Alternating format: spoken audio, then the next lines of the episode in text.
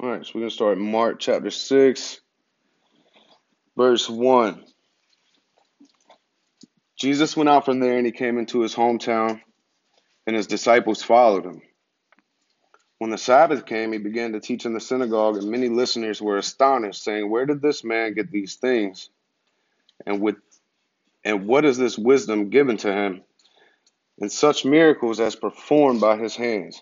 Is not this the carpenter's son, the son of Mary, the brother of James and Joseph and Judas and Simon? Are we not his sisters? Are not his sisters here with us? And they took offense at him. And Jesus said to them, A prophet is not without honor except in his hometown and among his own relatives in his own household. And he could not do many miracles there except that he laid his hands on a few sick people and healed them. And he wondered at their unbelief. And he was going around the villages teaching. Verse 7 And he summoned the twelve and began to send them out into pairs, and he gave them authority over unclean spirits. And he instructed them that they should not take for their journey except a mere staff, no bread, no bag, no money in their belt, but to wear sandals. And he added, Do not put on two tunics. And he said to them, Wherever you enter a house, stay there until you leave town. Any place that does not receive you or listen to you, as you go out from there, shake the dust off of the soles of your feet for a testimony against them. They went out and they preached that men should repent. And they were casting out many demons and were anointing with oil many sick people and healing them. And that's about as far as we're going to get in Mark tonight. so, Jesus is in Nazareth and he's teaching in the synagogues, doing what he does best, um, stumping the Pharisees, you know, bringing the word of God, bringing the kingdom or knowledge of the kingdom to the people that are there, even though they couldn't really comprehend what he was saying. And everybody was astonished at the teachings that he was doing. Not only at the teachings, but also at the fact that there was many miracles being done and unbelief started to rise up in a lot of the people there because as they says, that's not the carpenter's son, the son of Mary, the brother of James. Don't don't we know this guy? Like he was born here, he was raised here. It's Pretty much he's just a man like anybody else, you know. And so unbelief came, and when unbelief came, Jesus said, or, or it says that he wondered at their unbelief. That's why he said a prophet is without honor except in his own hometown. Now, there's good reason for that. Jesus is, is our model. He's our example if we're going to be Christ like and we're going to be Christians, so on and so forth. When you go home, people are going to look at what you do. They, they only know you one way, and that's the way that you were before you got to know God and to become known by God. And so I think it's a really good example of the fact that when we do leave this place or we leave the church, the church is now your family. You understand that, right? Your physical family is your family, but in reality, that's a temporary thing. You have an eternal family if you're a Christian. So you're my brother, you're my brother, you're my brother, this is my sister, so on and so forth. And even Jesus says that later on in the text. But your physical family here only knows who you were before you got here. They don't know who you are when you leave here. And so the same thing is going to kind of happen. They're not really going to believe what you say.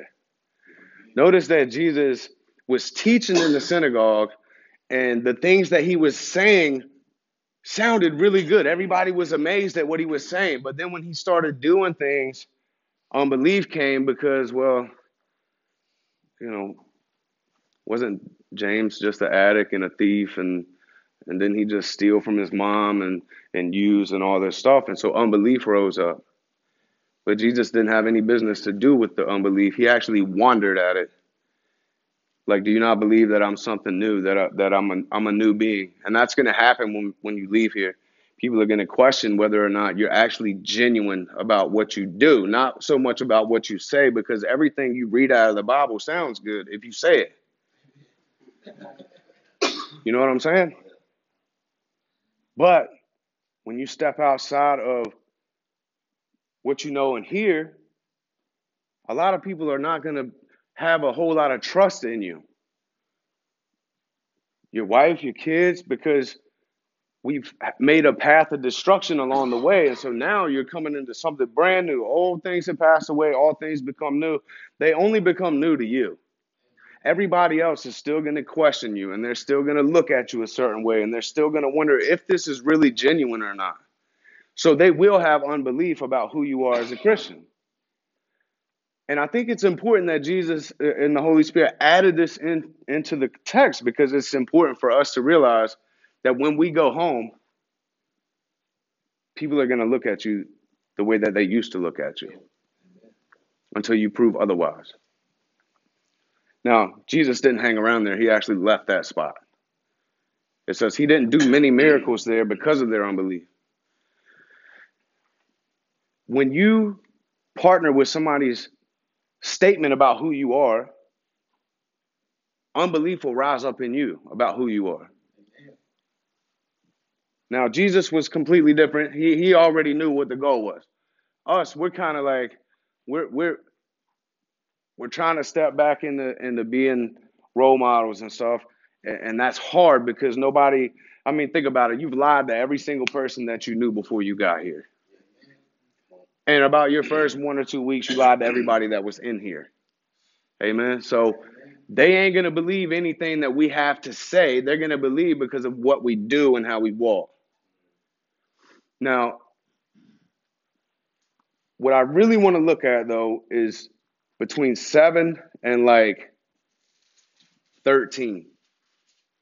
And there's a reason why we can't really move any further than 13 because there's a lot of stuff right here that we got to unpack. This is a, a what is Gavin called a teaching moment. So it says that he summoned the 12 and began to send them out in pairs, and he gave them authority over clean spirits. So he took 12 people and he made six small groups out of 12 people. He said, I give you authority over unclean spirits. Okay? So they got an accountability partner. They got somebody else that they can go to war with. And he instructed them that they should take nothing for their journey except the mere staff. No bread, no bag, no money in their belt, but to wear sandals. Then he said, don't even put on two tunics. So Jesus is actually setting them up. Because in essence, he's saying, I want you to go out there with nothing. I want you to go out there and fully depend on me and the Father for everything it is that you're doing. You ain't got no money, you can't buy no food. He said, Don't take any money.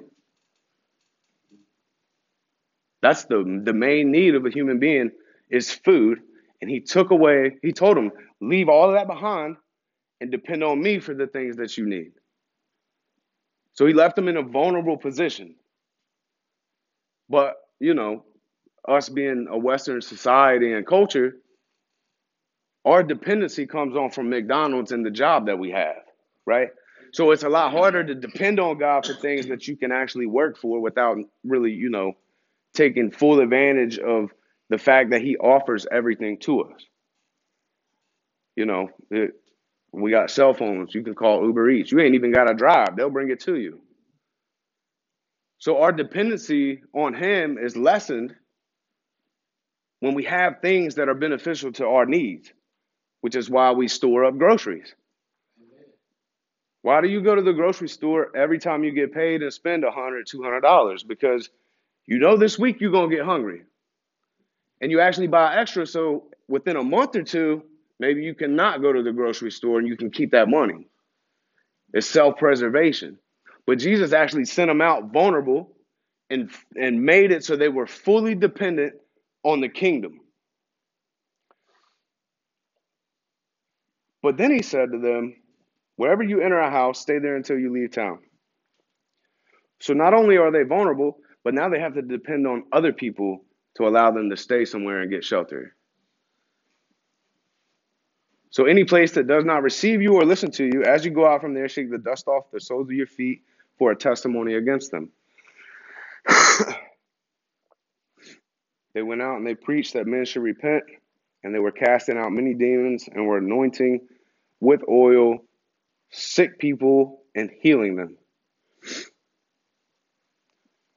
The portion that we want to look at is the fact that God gave these men authority. And I didn't want to talk about it a whole lot earlier because Brandon got on this bandwagon about, you know, he read something in a book that I gave him, and he's he's all like, and I'm and I didn't want to go there because I knew where we were going tonight. I didn't want to give him a whole lot of, you know, because I knew it was coming. And it's beneficial for everybody to realize that we have authority, right? And so that's what I want to talk about. But in order to talk about authority, we have to go back to Genesis. So let's go back to Genesis chapter 3. And we can always come back to Mark and, and look at it. But in Genesis chapter 3 is the fall of man, right? This is this is the whole reason why everything is the way it is. I'm not going to read the whole thing. Actually, I mean, I might as well read the whole thing because it's important. I can't just pick and choose 20 before 20 after. It's a good rule. So now the serpent was more crafty than any beast of the field which the Lord God had made. And he said to the woman, Indeed, has God said, You shall not eat from any tree of the garden. And the woman said to the serpent, From the fruit of the trees of the garden we may eat, but from the fruit of the tree which is in the middle of the garden, God has said, You shall not eat from it or touch it, or you will die. The serpent said to the woman, You surely will not die. For God knows that in the day that you eat from it, your eyes will be open and you will be like God, knowing good and evil. And when the woman saw that the tree was good for food and that it was a delight to the eyes and that the tree was desirable to make one wise, she took from it fruit and ate. And she gave also to her husband with her, and he ate. And then the eyes of both of them were opened, and they knew that they were naked, and they sewed fig leaves together, and they made themselves loin coverings. They heard the sound of the Lord God walking in the garden in the cool of the day, and the man and his wife hid themselves from the presence of the Lord God among the trees in the garden. Then the Lord God called to the man and said, Where are you? He said, I heard the sound of you in the garden, and I was afraid because I was naked, so I hid myself. And he said, Who told you that you were naked? Have you eaten from the tree of which I commanded you not to eat? And then the man said, The woman whom you gave to be with me, she gave me the tree or the fruit of the tree, and I ate. Then the Lord God said to the woman, What is this that you have done? And the woman said, The serpent deceived me, and I ate. So the Lord said to the serpent, Because you have done this, cursed are you more than all the cattle, and more than every beast of the field. On your belly you will go, and dust you will eat all the days of your life. And I will put enmity between you and the woman, and between your seed and her seed. He shall bruise you on the head, and you shall bruise him on the heel. And to the woman he said, I will greatly multiply your pain in childbirth. In pain you will bring forth children. Yet your desire will be for your husband, and he will rule over you. Then to Adam he said, Because you have listened to the voice of your wife and have eaten from the tree about which I commanded you, saying, You shall not eat from it, cursed is the ground because of you. In toil you will eat of it all the days of your life. Both thorns and thistles shall grow, and you will eat the plants of the field. By the sweat of your own face you will eat bread till you return to the ground. Because from it you were taken, for you are dust, and to dust you shall return. Now the man called his wife's name Eve because she was the mother of all living. The Lord God made garments of skin for Adam and his wife and clothed them. And then the Lord God said, Behold, the man has become like one of us, knowing good and evil. And now he might stretch out his hand and take from the tree of life and eat and live forever. Therefore, the Lord God sent him out of the Garden of Eden to cultivate the ground from which he was taken. So he drove the man out of the east gate of the Garden of Eden he stationed the cherubim and the flaming sword, which turned every direction to guard the way to the tree of life. So, right here, we got a whole lot. And I know immediately it really doesn't sound like it pertains to anything as far as authority goes, but it has a whole lot to do with authority. Right? So, God created man out of dirt. He didn't create the woman first, He created the man. He formed him out of the dirt, breathed His spirit into him. The spirit actually is what activated the dirt and then conscience was, right? So we're spirit beings, we have a conscience or a soul, and then you have a body. And God said, From the dust you came, and the dust you shall return. Right? But before that, we used to enjoy walking in the cool of the day with the Lord. That was our go to. That was the thing that we did. Me and him, you and him. That was that was it. Everything God had made was good. From the beginning, everything was good. But what happened is in chapter 2, he tells us that he gave us dominion over everything. We were to cultivate the garden, we were to work and, and labor and then rest. That was the only two things that we really had to do. We had to work for a little while and rest. During our resting time, we would walk with the Lord. But something happened. when you have dominion, that means you have authority over the things in your domain, in your region, in your area. And so the authority that we had then was stripped from us when the woman fell. And there's a couple of things that we kind of need to look at because God actually cursed the serpent. That was the first thing he had ever cursed was the serpent. So when you go down in verse 14, it says, The Lord God said to the serpent, Because you have done this, cursed are you more than all cattle and more than every beast of the field. You will eat dust the rest of the days of your life. But then what happened is he didn't get to Adam just yet. He went ahead and, and dealt with Eve. And he told Eve, I will greatly multiply your, cha- your pain in childbirth. In pain, you will bring forth children, and your husband will rule over you. From the beginning, we were supposed to rule over her because we were first. He gave us her as a companion. Now, check this out. This is how it works God spoke to Adam on a regular basis. It doesn't say that Eve walked with God in the cool of the day. It says that Adam walked with God in the cool of the day. So it was a man's position to stand between his wife and God. Everything that God told him, because he had authority and, a, and dominion over everything, he was supposed to take what God had spoken to him and then turn around and give it to her. Now, she cannot deny that Adam didn't tell her that because it clearly says that the, the, the serpent asked the woman. And she said, Yeah, he said if you if you even touch the fruit, if you eat of the fruit or touch it. So she knew. So Adam had relayed the message to her about not eating the trees. Don't eat this tree, everything else is good. So God gave us authority and dominion over everything on the earth, including Eve. So then it was our job to turn around and give that to her. She had a position of authority too because they were joined as one flesh. She had the same authority that I had over all of the things on the earth. And what had happened was when the snake came, she was deceived. Before she ate the fruit, she was already fallen. Right? She had fallen in her mind. She was deceived before she even ate the thing. And you can look at it and read it and when the woman saw, all right, here we go. The serpent said to the woman, Surely you will not die. Because God knows that the day that you eat from it, your eyes will be open and you will be like God. When the woman saw that the tree was for good for food and that it was a delight to the eyes, then it was desirable. But before that, that's not where she fell. The serpent was more crafty. Indeed, God has said, You shall not eat from any tree in the garden. The woman said to the serpent, From the fruit of the trees of the garden we may eat, but from the fruit of the tree which is in the middle of the garden, God has said, You shall not eat from it or touch it. God said, Never eat it. He didn't say anything about touching it.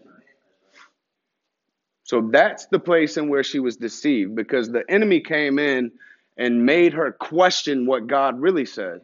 When she went against the word of God, the fall came. It was at that moment that she fell. It wasn't when she ate it, she had already fell. Because anytime you go against the word of God, you're moving in disobedience and you're saying that you know more than he knows. And so when you do that, you can expect some things to happen. But he cursed the snake, and then he told the woman, I will greatly multiply your pain in childbirth. But then he said to Adam, in verse 17, because you have listened to the voice of your wife and have eaten from the tree which I commanded you, saying, You shall not eat from it, cursed is the ground because of you. so one man's disobedience just destroyed the whole earth. The reason that we have hurricanes and we have tornadoes and we have lightning and we have all these things is because because of us the ground is cursed. The reason why we don't have a full harvest every year in the fields is because the ground is cursed. Everywhere that you walk on is cursed. Because God no longer has authority over where we live. Which is what makes Mark chapter 6 so valuable because he restored all that. When Jesus went to the cross and took back the keys of life and death, he then gave it to us and said, Here you go. Everything's back the way that it should be. So now you have dominion over all of the things on the earth. You have dominion over all the animals, all the birds, your wife, your kids, situations that come at you. You have that authority to make things happen. But the issue is a lot of times we're we're a little standoffish about other people in authority not realizing that we actually have the same authority. Because God is not partial, He doesn't show partiality. The same things He does for me, He does for Brandon. The same thing He does for Brandon, He does for Hunter. Same thing. He does it for everybody because out of His goodness, He gives abundance to those who love Him. And so now it's a matter of realizing that we have this authority but you can't have authority in disobedience because you're working out of the flesh in the disobedience where authority comes from the spirit. So I'm going to look at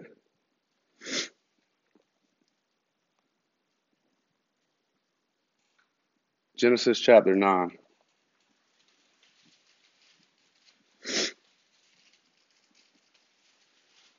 You know, because God didn't God did not put a curse on Adam. He actually put it on the ground. Amen.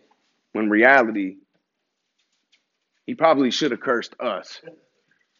But he knows the bigger picture. He knows what he's got to do to redeem the world or reconcile the world back to himself. So he said, you know what?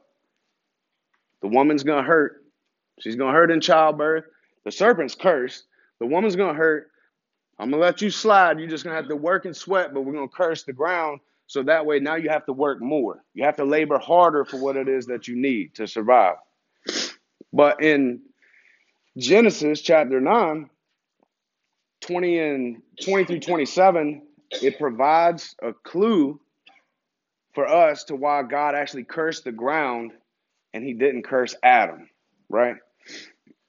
So chapter 9, 20 through 27 tells us that Noah made and drank wine, right? and he got drunk. He got hammered. He did. He overheated. He took his clothes off and he fell asleep in the tent butt naked. It's great, right? Great story. but Noah's son Ham, the father of Canaan, regarded the sight of his drunken father as an object of ridicule and told his brothers. And they reverently averted their eyes, and then they took some blankets and stuff and they covered Noah's naked body up. But when Noah actually discovered what had happened, he didn't curse Ham, even though Ham's the one that saw him butt naked. He didn't curse Ham. Who did he curse? His son. The one that was innocent, the one that had nothing to do with it. So the principle here is that a wicked son reflects a poor father who has failed to provide the appropriate discipline. Let me say it again, Lamar. All right. The principle is that the wicked son reflects a poor father who has failed to provide the appropriate discipline. We don't like discipline. Nobody likes getting hit with the belt or a flip flop. Or my, my mom used to hit me with whatever. Back of her hand, yeah, spoon, ruler, whatever she had. You don't like discipline, but discipline is actually good in the long run. And the other thing is, when you look at this story, Ham was the father of Canaan. Canaan was innocent. He had no blame whatsoever. But God decided that rather than, you know, the other two that he told, I mean, they were equally as guilty because, you know, he's gossiping and they listen. And then, you know, there's a whole lot of stuff going on here. But he didn't actually curse Ham, the father, he cursed the son. And that's a reflection of Jesus because Jesus, the innocent lamb, became a curse for us. He, be- he took on the curse on himself so that we would become the righteousness of God. So even in the beginning in, in Genesis, you can see God's plan unfold early in the book. The principle is found in 1 Kings 11, 11 through 12, where God defers the punishment for Solomon because it, it would reflect on his father David. So over and over, there's this little there's this little thing that goes on where the son is is the one that actually takes the blame for a lot of stuff. And you know, I like types and shadows of Jesus in the Old Testament. That's the only way I'll read the Old Testament. And this is a good picture of it. You know, he took the curse on for us. Read Galatians. The whole book of Galatians is all about, you know, taking on religious. Fir- I mean, it's the whole book of Galatians is all about that. but in Adam's case, his father was God, and in a real sense, the ground was actually his mother. Right? So he cursed the snake, and then he put the woman in pain. But that wasn't good enough. That was his wife, that wasn't his mother.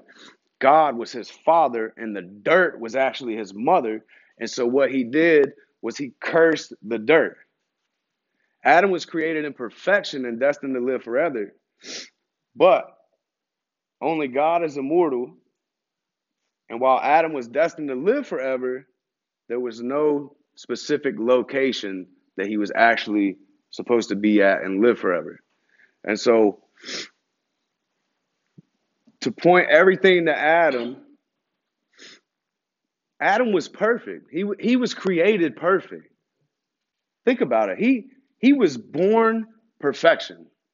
Animals, every animal that came across, he had a name. He didn't have to learn anything. He already knew. He knew how he knew language, he knew what to call them, how to call them, how to work. He knew everything. It never says that God had to teach him stuff. He was already perfect. And then the fall came. And so to this day, every descendant of Adam has to die. Which means that prior to the fall, we had the potential to live forever, which is why we got taken out of the garden. Because the one tree of the knowledge of good and evil, why did God put two trees there? Because he was hoping that we would eat from the one that brought eternal life while we were still per- perfect. But the reality is, we ate from the one that brought death. And once we ate from the one that brought death, we had an opportunity to eat from the one that had eternal life, but we would have been eternally damned. So he had to separate us from the garden so we wouldn't also eat from this tree and be eternally in hell. But the whole time, his hope was that we would eat from any tree you can eat from but this one. So that means we had the opportunity to eat from the one that was actually good. And we could have bypassed all of this.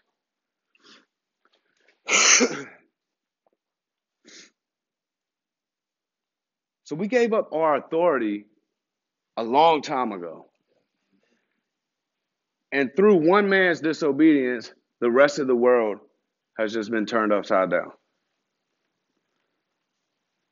And so when we talk about authority, we have to look at it from that standpoint. Before we got to know or be known by God, we still had no authority. But now that we're in him, we're seated in him in heavenly places, we have the authority now. Well, what good is authority if you don't know what you have authority over? What is authority? What is it for? How do I use it? You know, those are some things that we have to get into. It's good to know that you're a child of God, but there's a lot more to being a child of God than just saying, hey, I'm a child of God. I mean, that's cool.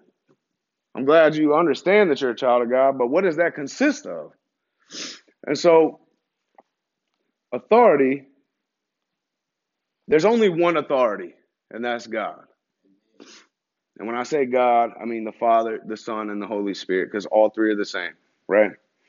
So, a solid understanding of our spiritual th- authority is vital to us being effective Christians, right? The issue comes in when Jesus says, cast out demons, heal the sick, cleanse the leper. Because now it's like, ho, ho, ho, ho. What are you saying? I thought that was your job. I thought I thought I would pray for him and you would get him straight. Right? But that's not what the Bible says. The Bible tells us something completely different. Especially when you go and read Mark chapter 6. It says that he took 12, he made two groups, and he gave them authority over unclean spirits. He didn't say, pray in my name and I'll heal them. Pray in my name and I'll cast them out. No, he gave them the authority to do so. And that's what they did. I don't imagine that they were going and, you know, in Jesus' name, be healed. Jesus is still alive. What good is that going to do? What, I mean, really, what good is that going to do? If you're if you're trying to move in the power of the Holy Spirit, well, the Holy Spirit ain't came yet. So what are you what are you doing? The man's still alive. But Jesus told us to cast out demons. Mark 13, 34, for the Son of Man is as a man taking a far journey who left his house and gave authority to the servants and to every man his work and commanded the porter to watch. So in Mark 13, we ain't in 13, I understand that. But the Son of Man is a man taking a journey, right? Just, just picture this. This is Jesus saying, but imagine you had a house sitter, right? Somebody was just going to stay at your house.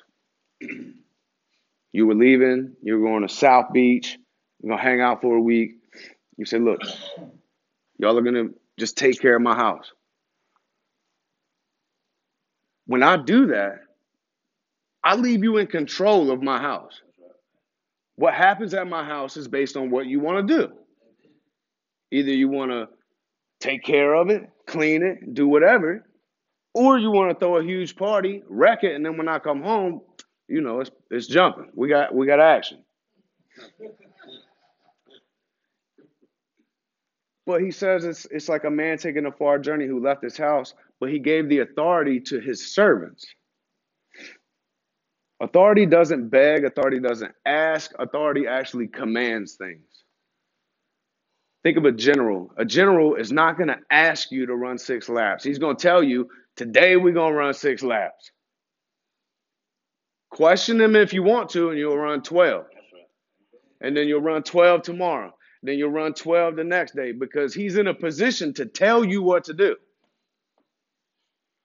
So we don't beg God to do things.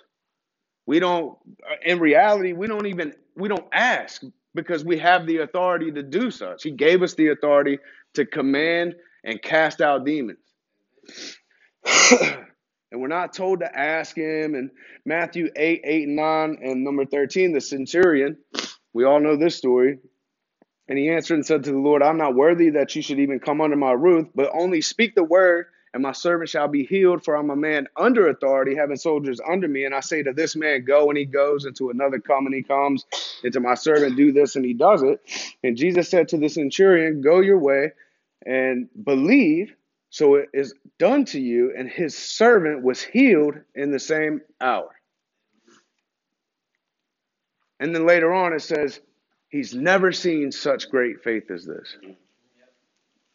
Great faith comes from realizing that you have authority in God to take control of anything that comes your way.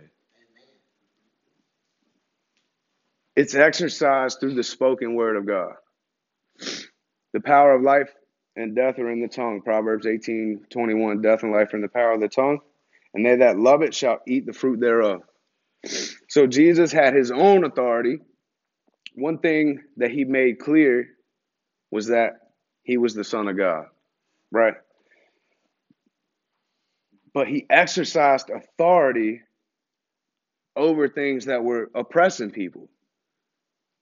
So he had a higher authority over him while he was walking on the earth. Even though Jesus was fully God, he walked as a man on the planet. He didn't consider equality with God as a thing to be grasped, but he emptied himself as a servant. So even though he was God, 100% God, he did everything as 100% man in right standing with the Father and full of the Holy Spirit without measure.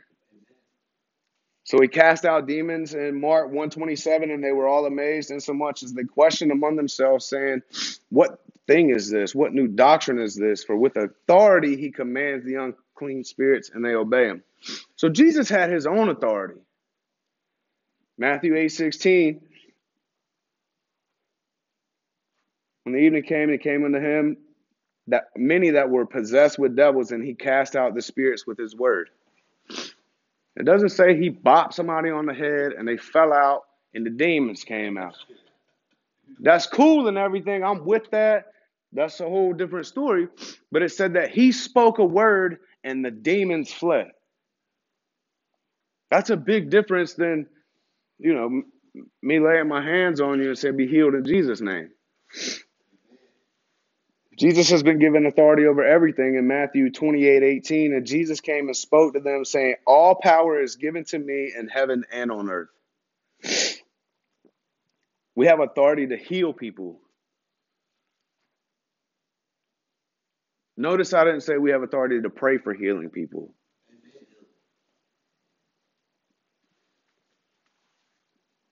Jesus said to heal the sick in Matthew 10 8. Heal the sick, cleanse the lepers, raise the dead, and cast out devils. Freely you were given, freely you give. And I think it's interesting that Jesus didn't tell us to pray or ask God to heal the sick, but he told us to heal the sick.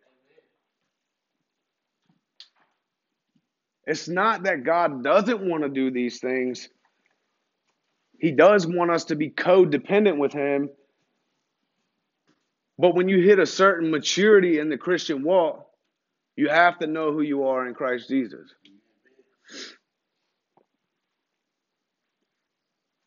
Honestly, I've never seen where Jesus prayed, Father, please heal them in the Bible. I've never seen it. I've never seen Jesus ask the Father to heal this person. I can't remember a verse in any of the Gospels that says that. It says that and he healed them. He, like I said, he had an authority over him, but authority was given to him, and through that authority that was given to him, he healed them. He didn't ask the Father to do it; he just did it. In Acts chapter 3, verse 6, Peter says, Silver and gold I have none, but such as I have, I give thee in the name of Jesus Christ the Nazarene, raise up and walk. That wasn't a prayer, that was a command. He commanded the man in the name of Jesus to walk because they understood the authority that they had. Brandon said earlier he wanted to be like Peter because Peter's shadow healed people. And that's cool and everything, but really, the authority above Peter is the one that actually healed them. The light up here from the Father reflected his shadow, and that's what healed the people. It wasn't the shadow, the shadow had nothing to do with it. It was the one that was over top of him shining the light and putting the shadow out there. So, do you want to be like Peter or you just want to be like Brandon? Because God is impartial. He'll do the same things for you that he did for Peter. But it's hard for us to to to like get into that motion because, oh, woe is me, I'm a ugly sinner and this and that. Like the mindset's got to be right. Your your mindset has to be correct. If signs and wonders aren't following you, it's because you're not looking for signs and wonders. Most of us are allergic to those things. We have an allergy to healings and an allergy to signs and wonders because we think, oh, well, that was just for them. I'm I'm nobody. But in reality, you are somebody's. If they ain't following you, then follow them for a little while till they do follow you. Somebody's somebody's getting some signs and wonders. Some people are experiencing miracles. People are getting healed. But if I'm not looking for those things, I'm never going to see it. Most people see the woods, or either they see the tree. Do you look at the individual tree for what that tree is worth, or do you look at the whole forest? Because if you look at the whole forest, you'll get overwhelmed. You need to focus on one thing. You want to see miracles? You want to see signs and wonders? Look for them. God's not going to rip the, the freaking sky apart just for you because you're some special human being. He's not going to part all the galaxy so you can see something. No, it's going to be in something small and simple. It's going to be a word that somebody gives you. You're going to be praying about something and you need confirmation. And at the right time, God's going to send Hunter over here and say, blah, blah, blah. And you're going to be like, oh, wow, I just prayed for that. That's a sign and a wonder. And on top of that, when you believe that that was confirmation, that's a miracle. Because now you're accepting that God actually spoke to you about something. Authority is exercised when there is a right to exercise it.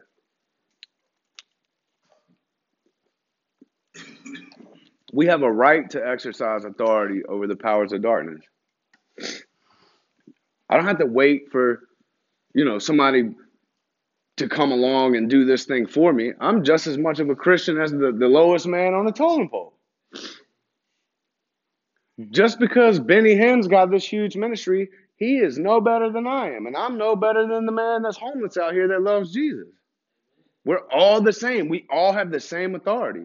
There's no there's no hierarchy. He loves us all the same. And I think a lot of times we put we lower our own self-value which creates unbelief because we really have an issue with who we are. We're slaves in our own mind. oh, I'm not good enough. Well, if you want to base it on good enough, nobody in the Old Testament was good enough. Noah was a drunk, passed out butt naked. His kids found him. David slept with some dude's old lady, sent him out on the front line, got him killed. Moses, yeah, Moses murdered the Egyptian. So you mean to tell me that those guys are better than me? No, God uses everybody and can use everybody. I've never murdered anybody, but that doesn't mean that I'm better than Moses or I'm better than David. We're actually on the same playing field. I mean, David was a king, don't get me wrong. I'm not a king, but I'm a king in heaven. I'm a royal priesthood. I'm a prince of the king, which makes me a king in reality. And so in, in those in those ways of thinking is when you actually get freedom. But then I also think in like Mark 16, 17, and 80 tells us that healing can come through the laying on of hands, and the sign shall follow them that believe, that they shall lay hands on the sick and they shall recover. I don't even have to say nothing. It didn't it, it doesn't say in that verse that I have to say anything. It says that I just have to lay my hands on the sick because I know who I am and I know what I'm capable of through him and they will be healed. It doesn't say I had to pray to God or none of that.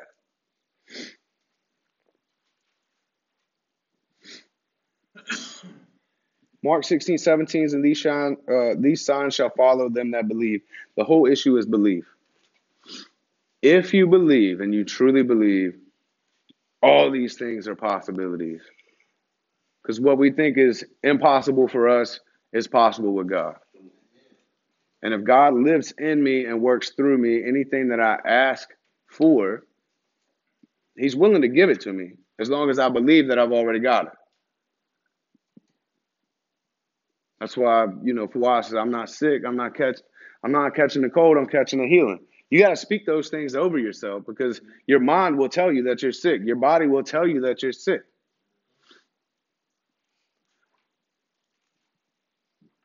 I actually I learned I learned something today and, and I think it's important because it really helped me to think about some stuff. Who knows what control is? What is control? It's a hard word to define, right? Why is it so hard to define what control is? Hmm?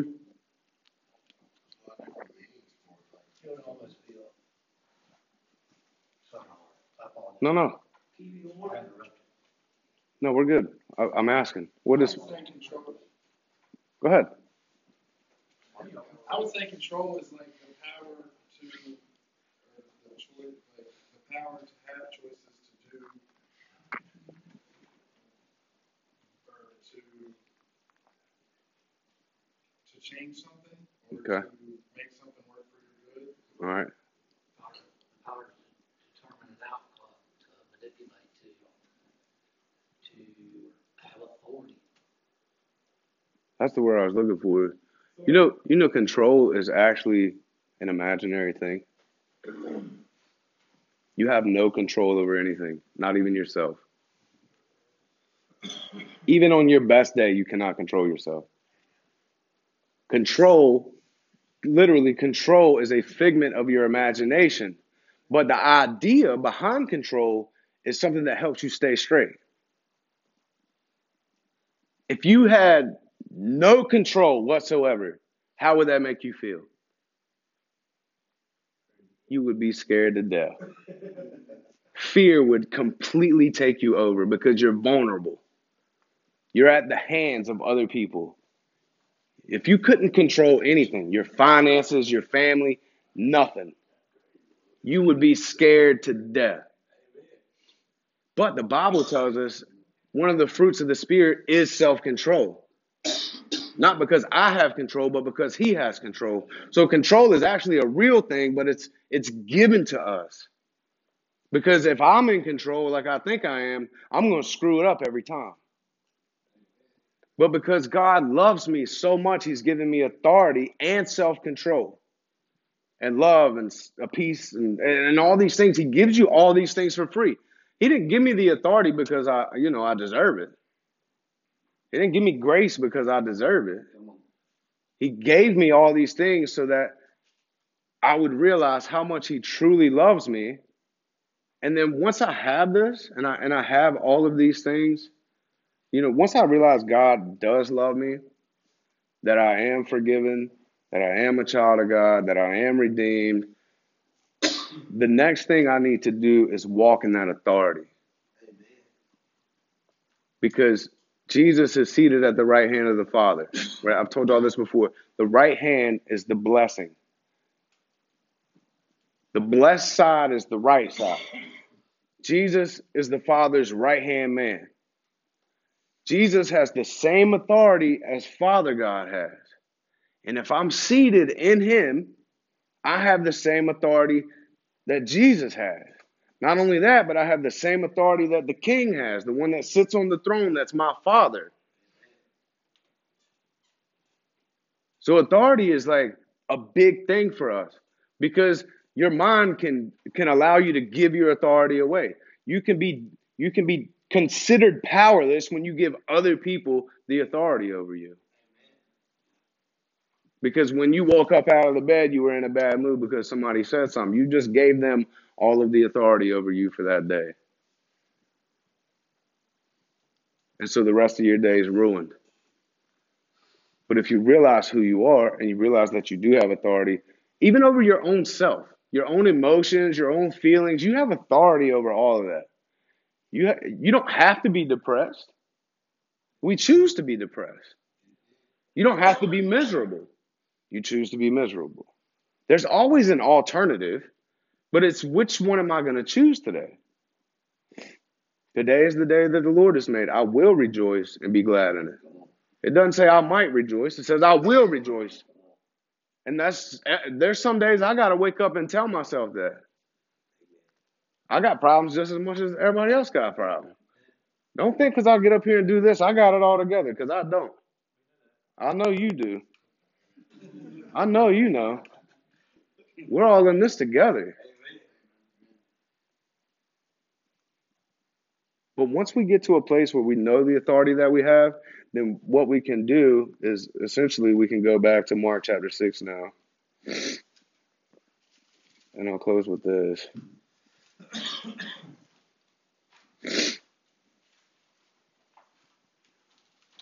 They went out and preached that men should repent. And they were casting out many demons and were anointing with oil many sick people and healing them. People's healing very well could be determined by knowing if you have authority or not.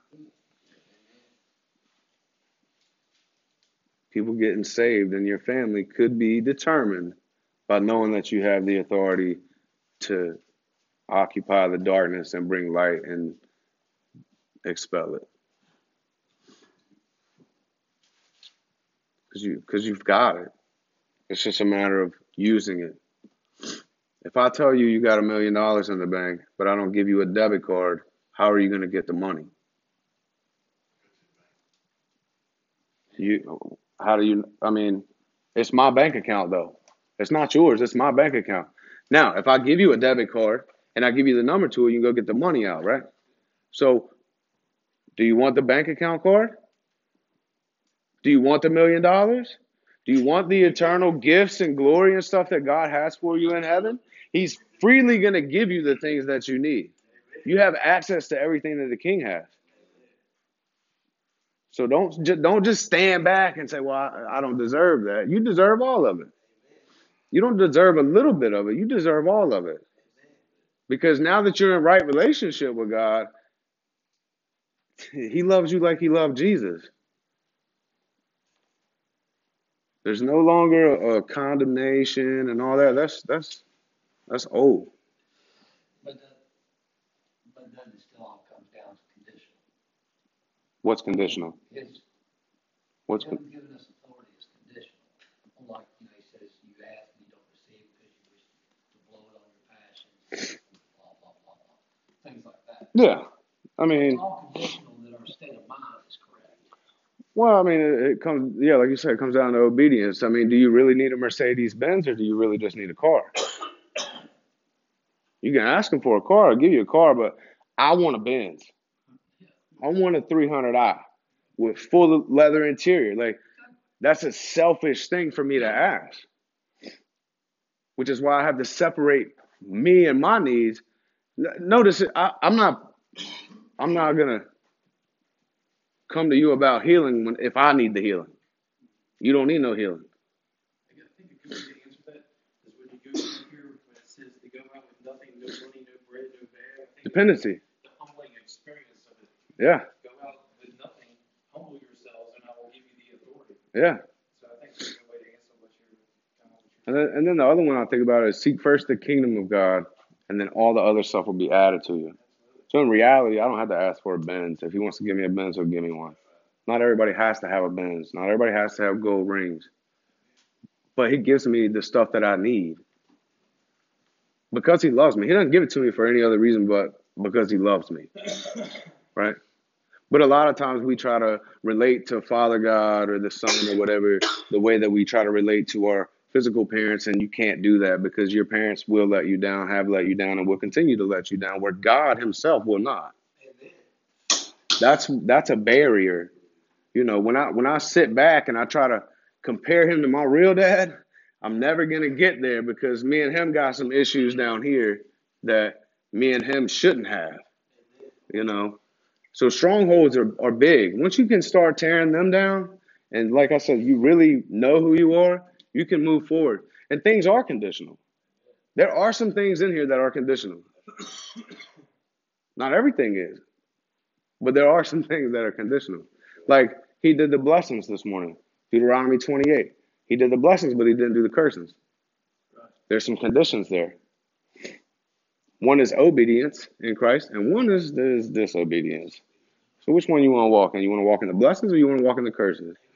You want to do everybody wants the first half, but listen, there's another half to it, right? So everything, not everything, but there's a lot of things that are conditional. I'm gonna stick to the first, you know, one through twenty in Deuteronomy 28, and not really worry too much on the other ones. Because if I'm walking in obedience, I have nothing to worry about. Amen.